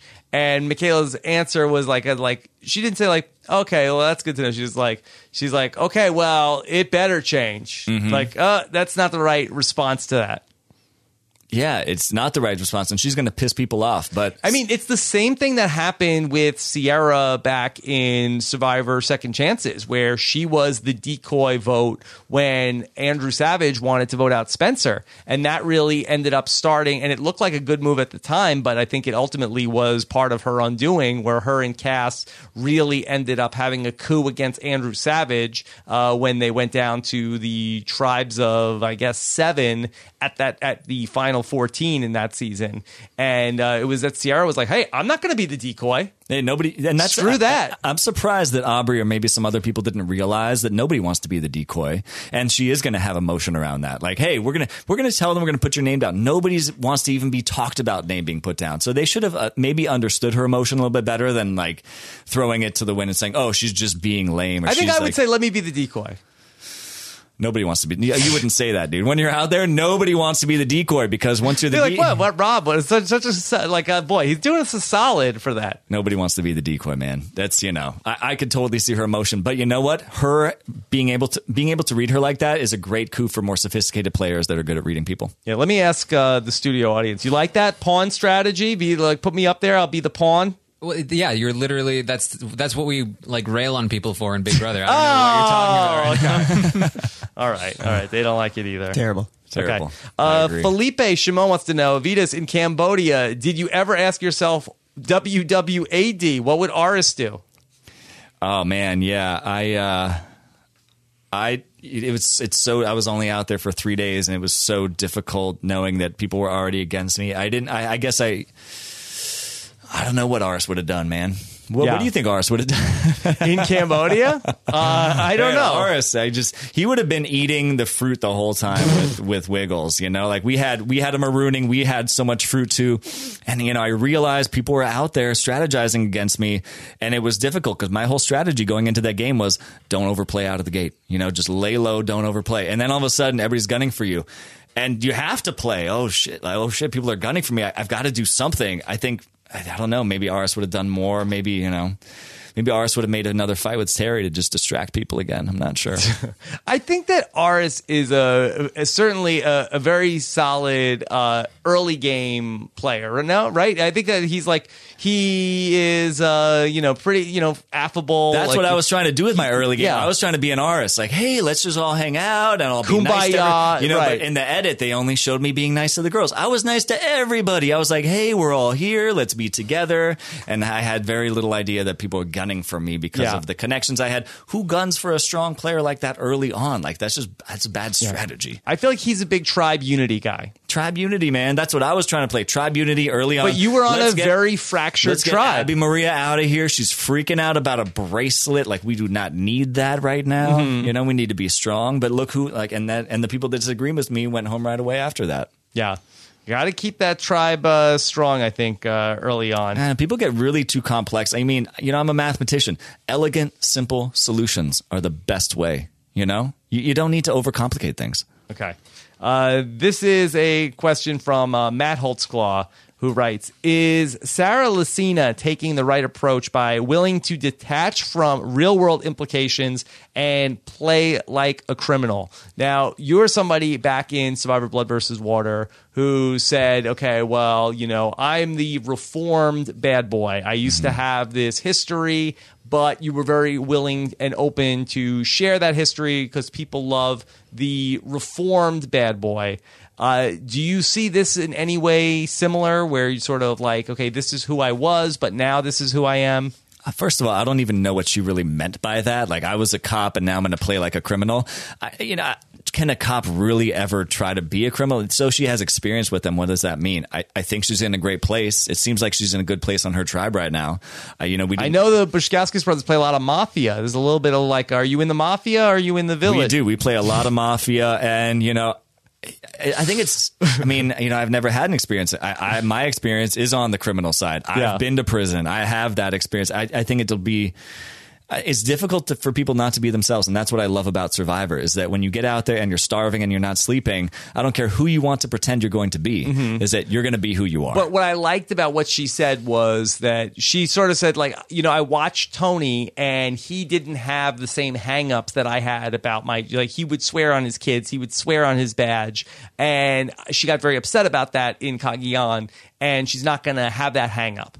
Yeah, I- mean, I- yeah, I, I, thought she was a good player in Cagayan. I think that she took the, you know, the power of being the swing vote at the merge to her head a little bit much and wielded that to, you know, too recklessly. Um, what about uh, Hunted? Uh, did you watch that show? I didn't watch that. Uh, Vytas, could you get off the grid? Uh, no, I, I, I love getting off the grid. Yeah. Yeah. I, could I think maybe you and Aras uh, could be the two guys that they're looking for for Hunted season two. I could hunted, or uh, do you think that that really suits my talents best? Hunted. I don't know. Uh, you that so you and Aras you go on the run. You just have to get off the grid. Yeah, I, I, I think I'd be, I think we do great at that. Yeah. Why? Why not? uh, I think it, I think it could be a good fit. yeah. No, I love. I mean, I love. I love. You gotta like uh, outsmart the uh, law enforcement. We could definitely me and Aras versus Sarah and Tony. Could we outsmart them? Yeah, they should add Tony to the cast of Hunted for season two. Uh, I think that that would be a lot of fun. Tony and Dog the Bounty Hunter. Okay. Um, Justin Feinberg has a, uh loaded question for you, Vytas. Uh, I love loaded questions. Has Ciera always been a bad player, or was she a good player in Blood versus Water who allowed Jeff Probst's hype to turn her into a bad player? Well, it's it's tough because I love Ciera as a person. Um, it's you know early on in Blood versus Water, she wasn't with the numbers, and when the merge came, I think she went with her mom. She made some good moves. I you know she always gets the credit for going to Rocks when in reality she should have made that move the previous tribal council, so they would have never had to gone to Rocks. yeah, Like she yeah. I mean that Tyson and Gervase uh, did really dupe her. Where she got Hayden duped. and Caleb said like, "Hey, it's me, you, uh, Katie. Hey, yeah, we're Ka- the four. We are the yeah. four new players. We should take this Like, right now. It's Tyson, J- Gervase, and Monica, and they're sitting ducks. yeah, they're sitting And ducks. she said, "Nope." You know, I think she's, a very smart person, and and I think that she has more sophistication to her game that she, that we saw in Second Chance a little bit more. You know, the first time out, it took her a while. She, I, I don't exactly know what's happening. I don't think she's the best player of all time, but I think that she has gotten way better. And I'm bummed that we didn't get to see her play more in this season because I think she could have brought a lot to the table as far as what she's learned because she is such a smart girl. I also know that because she's like she's like me was a little bit of a recovering party kid, you know, and I think she's mm-hmm. learned a lot of lessons early in life, being a teen mom, being an early parent, and man, she's a smart girl, and I think she could have really brought a lot to Survivor this time. Uh, This is a question from uh, Edwin Johnson. Uh, did Jeff uh, utilize his chances to make inappropriate comments about the uh, Survivor Snake Challenge? Mm, yeah, especially when Varner was hanging off the head of that snake down there. Uh, did you like that challenge? I thought it was a great challenge because the puzzles weren't too difficult. I think when you have a lot of physical aspect to a challenge, it's disappointing when the puzzles are too tough and it completely negates all the work you do for the physicality of it. Yeah. Those puzzles were simple and it was great because they actually got to use the advantage that they created during the physical portion of the challenge. Yeah, and uh, the ring toss at the end was really very dramatic. Yeah, I wonder if it was that dramatic in person because it seemed like I was at the made a edge of my man. seat. Yeah. I mean, it looked like it. I saw like Ozzy with like his head in his hands, and like Sari looked very nervous uh, Mm-hmm. because she might have gone home if uh, that she would have lost that one. Uh, I really thought it was uh, a very dramatic moment. You know, sometimes these carnival games do turn out to be you know a, more dramatic than the puzzles. I don't know if that's a hot take or not. Hot take? Is that a hot take, Darren? Yeah. Yeah, not that hot. Yeah, I agree with I agree with Taryn on that one. Yeah. Well, you guys are just in complete lockstep, you and Taryn. What about what about Michaela getting mad though that she didn't get to step in at the very end? Yeah, no, she dude, needs to Malcolm cool just it. hit six in a row. He's hot. Let him let him finish it. Right. Uh, I don't know uh, who she is like coming in here. Again, this is like, you know, the rookie that just uh, came onto the team and wants to like unseat the star player. Yeah, you know the reason she should have been mad was more that she was in there should have been in for Varner because Varner was the one who struggled, and she could have brought much more to lifting the snake out of that cage than Varner did. Yeah, it was weird that both JT and Malcolm stayed back in that challenge. Like I feel like that both teams could have used like another strong guy out there. I guess that they felt like Malcolm was just going to be like uh, like was their best ring toss guy. I mean, he clearly was, but uh, I wonder is there anybody on the team that could have you know had uh, similar ring toss proficiency and they could have used Malcolm to help get the snake out of the water. Yeah, I mean, even if they use Malcolm, like it's yeah, that snake, and you you have to imagine in the pre-challenge prep that Jeff gave them, he must have told them that hey, this is a 400 pound snake. There's no way they left that out. Yeah. you know. So uh, we'll see if it's a uh, you know a, uh, a thing. Or I think that somebody else was saying that Malcolm uh, was not in the first uh, the first part of the, in the water challenge, but I do remember Malcolm and Denise like diving down and grabbing stuff out of the water in Philippines. So it's not like Malcolm can't swim. He's not a strong swimmer though. He's Yeah. not. Even Ozzy said that to me. He's like, "Well, Malcolm's not a strong swimmer." so. yeah. wow. Uh, so Ozzy is just like has like a burn book of like he's grading everybody in uh, their athletic proficiencies. No, he just. I think he knows that he's the strongest swimmer out there by far. By far. By far. By far. I mean, Hali. Hali's a good swimmer. okay. Hali's. That's why they put Hali and Ozzy at the first out. Remember that? Yeah. I well, I said to these guys, I said, wow. Uh, She's a college. She was a college swimmer, right? Hali was like she was a strong swimmer, man. I think she swam in school too. I said, "What epic rivalry! Look, here we go. Ozzy versus Hali in swimming." Yeah. She dives like a ton of bricks, though. Oh, yeah, she was not a good diver. dive, Bad. Not a good diver. Uh, Alex, you, you want to uh, tell us your uh, Hali Ford take about the snake? Well, I mean, she calls herself a cobra, and you know, yeah, yeah, it's like a field of snakes, and I'm the cobra lying underneath. No, no, you're not. And then also, she's going to go ahead and drop a snake multiple times in this episode. So, Drop a snake. yeah, Wow. she's Hali the Snake Dropper. That's her new name. Yeah, she really needs to learn how to handle that snake better, doesn't she? All right, all right. Where's Jeff with that take? yeah. Let's not talk about anybody dropping a snake. I think that that's uh, that's that's something totally different.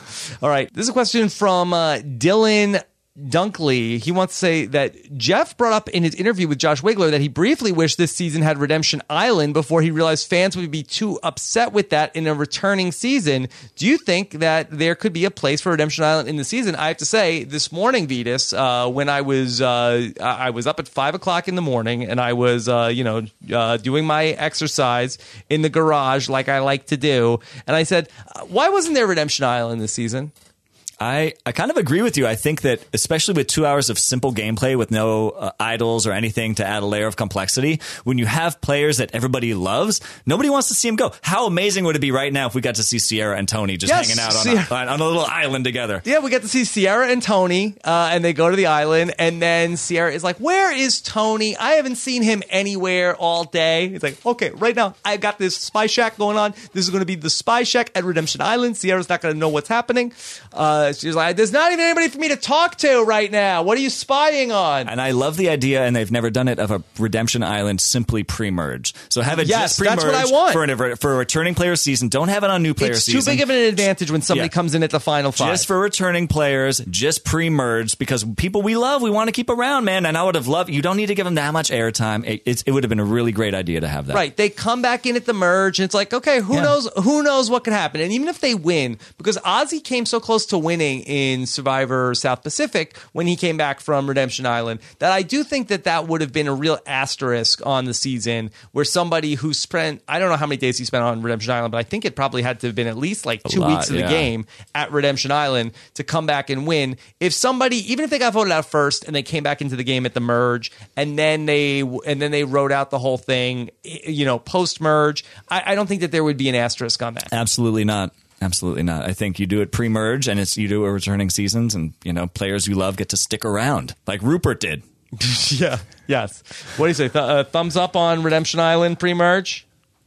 Yeah, yeah. I think the pre-merge is pretty good. Actually, it's always it's the post-merge that really kills it, right? Yeah, Yeah. it's kind of unfair. I mean, we haven't done it on a all returnee season. We've done it where we have some sort of a connection with with the players. Uh, most recently in Blood versus Water, and then also uh, did we did we no we didn't do it in San Juan del Sur. We had the challenge, the du- the duel, the duel. Uh, but I think that Redemption Island, the one time it really really worked out well was uh, with you guys, and I think that we could just do it uh, just pre merge, just a, a little bit. Yeah, I think that's a great idea. That's fine, especially when it's people we know, because it's like when we're spending, you know, with all due respect to like the Christine Markoskis of the world and people Mm. like that, where it's like, okay, well now here's this person that we don't even know, and now they're back. yeah. It's like, why is this person back? We have nothing to root for for them. Why do we want them to fight for their lives in a redemption challenge? Because we don't even know who they are. Right, but now here comes Candice back, and she's like, you know, Yeah. uh, getting lippy with Brad Culpepper. Uh, all Oh, that is great. good. Great. All that is good. I, I've talked about this before, but I like that.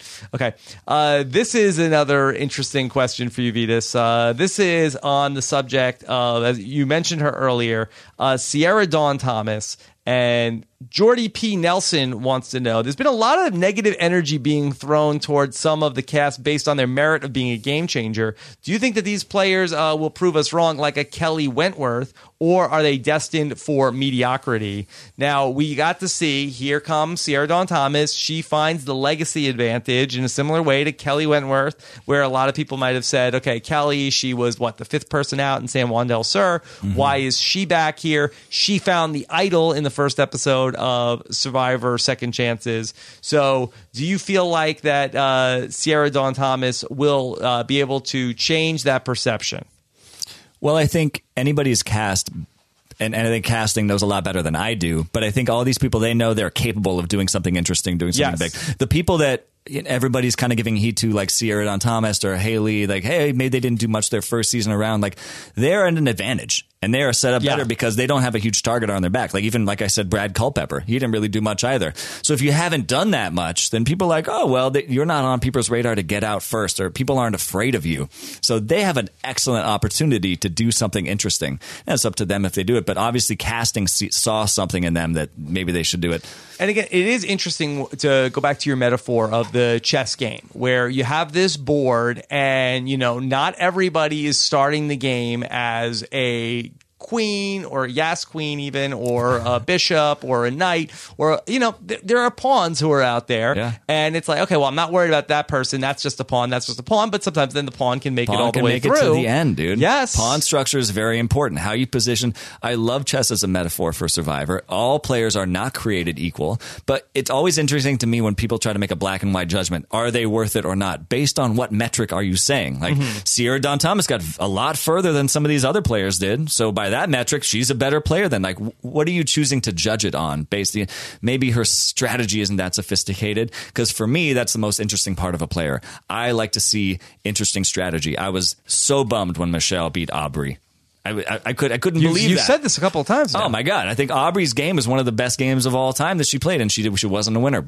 The best non-winner that's left that's in this season for by far. But you know that's my metrics. Other people like who's friendly, who's and you're not kind. anti Michelle. You're just no, very Michelle, pro Aubrey. Michelle was great, man. People loved her, and to her credit, people loved her enough to vote for her. Just like Russell Hantz's first season in Samoa, you know, everybody. There's so many people that you say, "Wow, Russell played an amazing game," but everybody hated him at the end. You know, Parvati, you could say that she should have beat. She should be the two time winner, but people didn't like her. You had a bitter jury. You know, like there's so many different things to consider. That's why it's such an awesome game to talk about. Vytas, let me see if the studio audience has a question for you. Taryn, uh, you have a question for Vytas? I do actually. I'm I'm pretty curious about how you think of how Malcolm and Aubrey handled this whole Sandra Tony war because ultimately they come out on the wrong side of it. But um, we saw Malcolm and Aubrey vote for Tony. Um, how do you think? Like, what do you think they? Uh, do you think they handled that well? it's tough. Again, early on, my whole thing is you're playing not to lose. So I think in their minds, they probably realize that both of those players are going to be gone soon, anyways. And just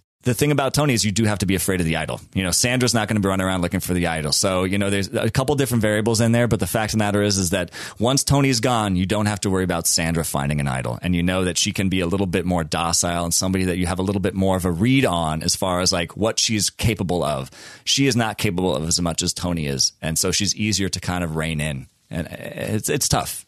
Yeah, I was kind of thinking about like I imagine Malcolm probably felt like he had maybe maybe he, when he talked to maybe he talked to Michaela, maybe when Caleb talked to Michaela, they felt like okay, we can drop Tony, and maybe these people aren't super loyal to Sandra. Maybe we can slide into the other side. Um, obviously, we're not going to be able to see that because of the the swap. But um, I, I'm I'm interested to watch Malcolm because I was really uh, impressed with how he handled these first. I two was episodes. very impressed with Malcolm and, and his and just in his tribe vibe and the way he was kind of just really laying low, trying to get the more nonverbal language signs that people were kind of giving off, and it was, he was good. I think that for Malcolm, especially, uh, I think that the idea was like, yeah, we could force the issue here, but I'm not going to lose the game over Tony. Yeah. like not- I think we're going to swap. lose. I think I think that we're going to go down to tribes of six. I'll start playing then. I just need to not get voted out tonight. Yeah. So I, I need to not piss off Sandra and Troyzan and Jeff Varner and get on their bear, their bad side out of the gate. So whatever is going to be sort of like the least amount of resistance, that's what I'm going to do. Yeah, you're playing not to lose, and I, I don't think he was that invested either way. Yeah, I mean, for me, I'll take it back to my personal experience when I flipped on Brad. I wanted Brad around. He was a great shield for me. He was a great element for our tribe strength. But you know, if I just hey, you know, I'm I'm not going to stay on the sinking ship here. Let's just let him have Yeah, it. Malcolm was on Matt Singh. He's not that afraid of losing the challenges either. Yeah. like he's like, what? they're never going to vote out me. We got to lose out like nine challenges before they vote me out of this tribe. So uh, we'll be uh, we'll be fine.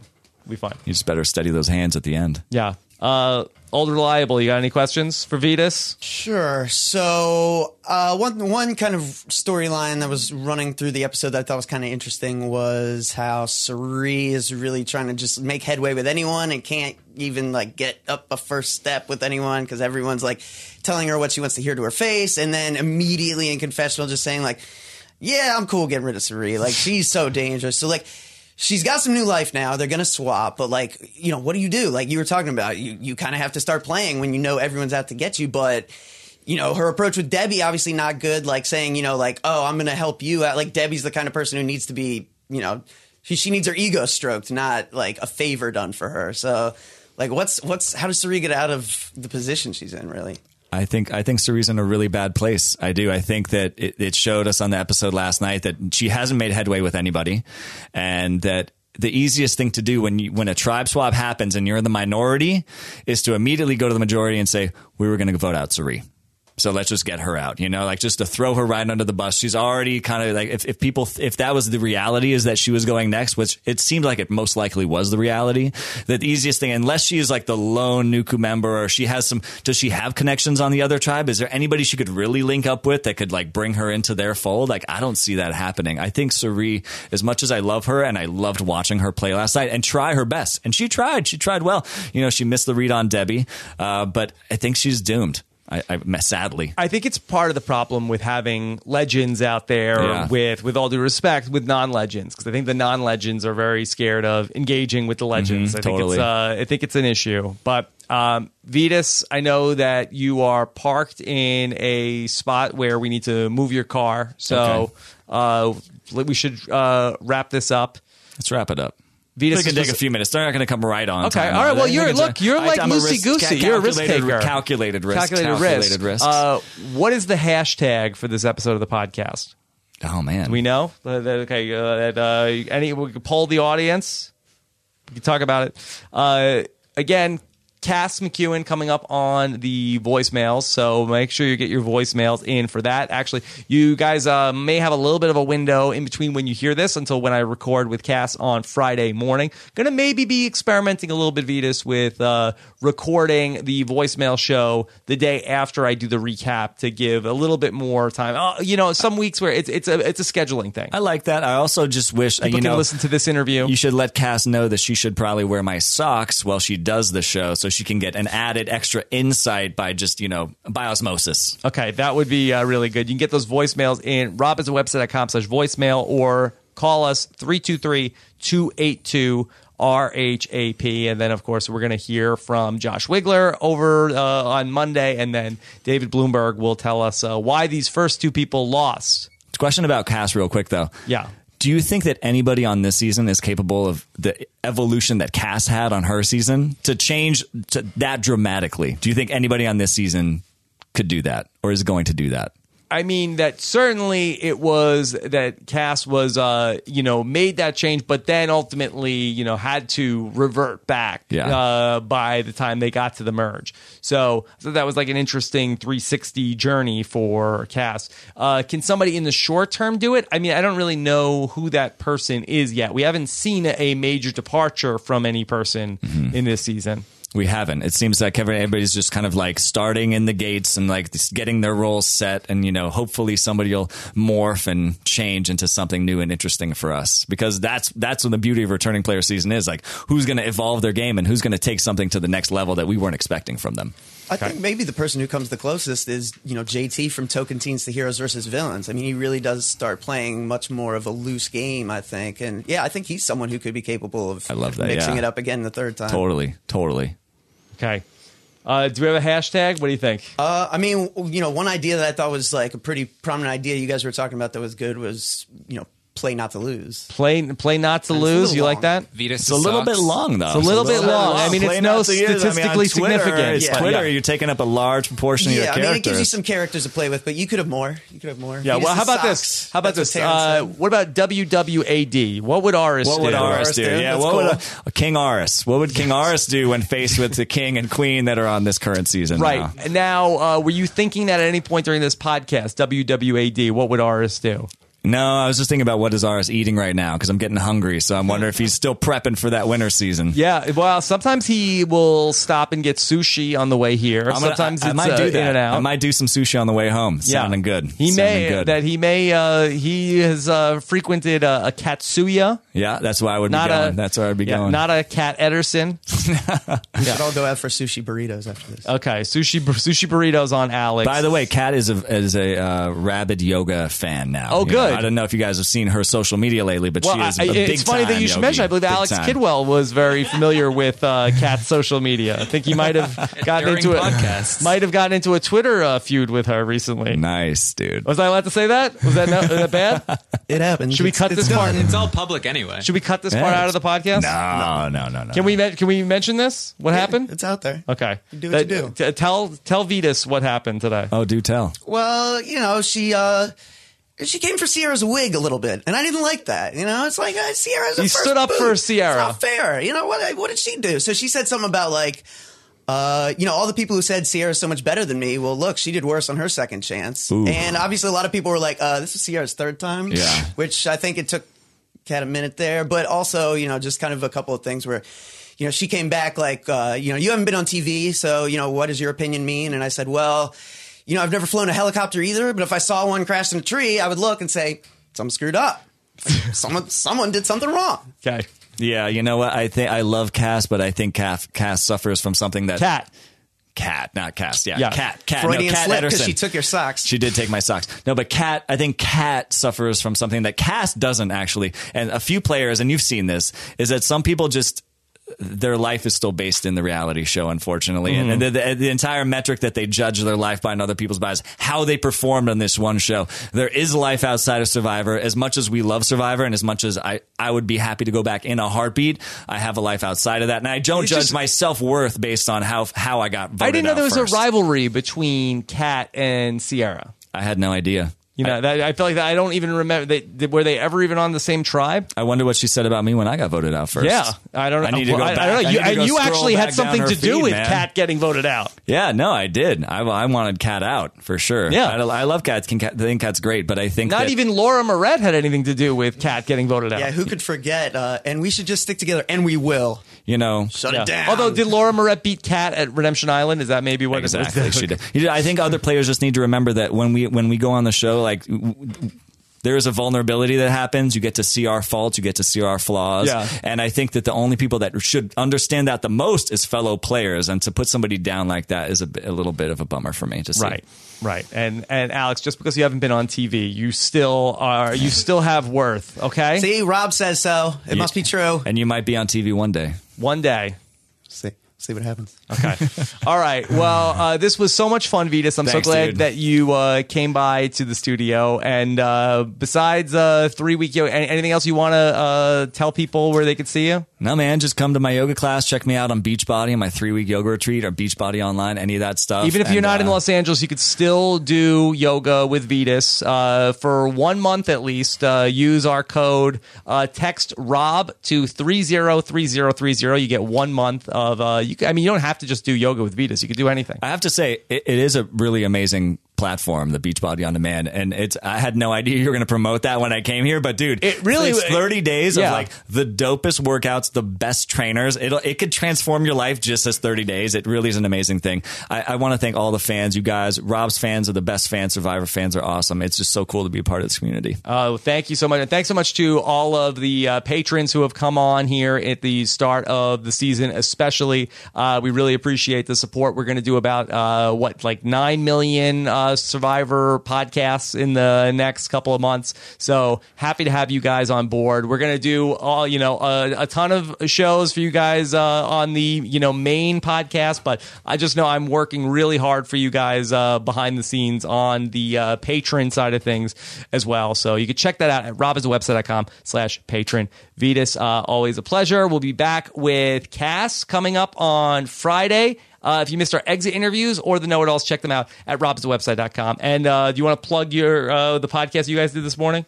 Sure, yeah. So uh, Taryn and I uh, this morning recorded an assessment of the Big Brother Canada 5 cast, which just dropped. Uh, you know, kind of went over the players and our very brief kind of expectations for them. Do you want to elaborate at all? Well, if you want to know what happens when Alex is busy doing a Twitter feud with Kat Edorsson during a podcast, you'll find out when you listen to this cast preview.